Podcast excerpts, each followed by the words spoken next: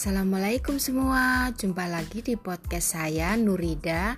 Kali ini saya mau berbagi tips mendampingi anak saat pembelajaran jarak jauh. Emang nggak gampang ya, apalagi yang WFH atau yang sudah mulai kerja di era new normal ini. Tapi sebagai orang tua yang baik, kita perlu bijak mendampingi mereka.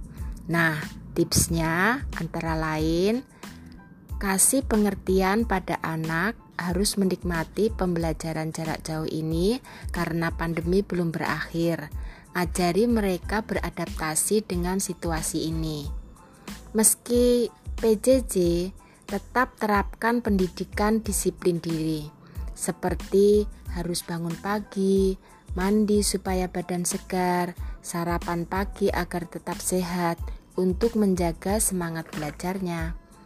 Yang ketiga, ingatkan jadwal sekolah karena biasanya ada pertemuan daring seperti Zoom Meet, Google Meet, dan semacamnya. Lihat tugasnya apa saja, jangan sampai terlewat untuk dikumpulkan.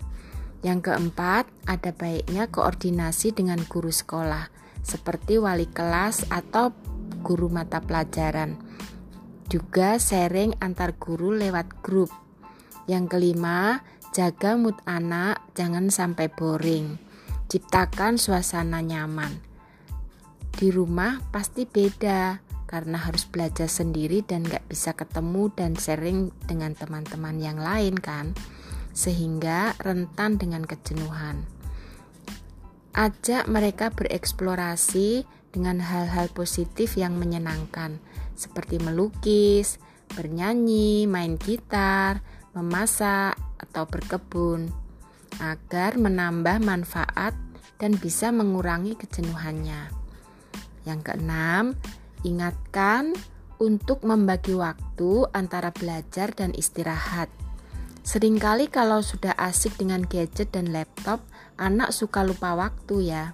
Nah, istirahat yang cukup juga perlu supaya imunitas tubuh tetap terjaga.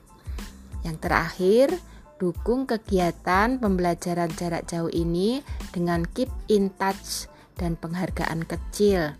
Seperti kalau sudah ngerjain tugas, bilangin bagus atau mantap, good job dear. Hal ini mungkin sepele ya, tapi ini penting agar anak tambah semangat dan makin percaya diri. Nah, itu mungkin tips saya kali ini. Ditunggu tips-tips berikutnya ya. Salam sehat dan selalu semangat.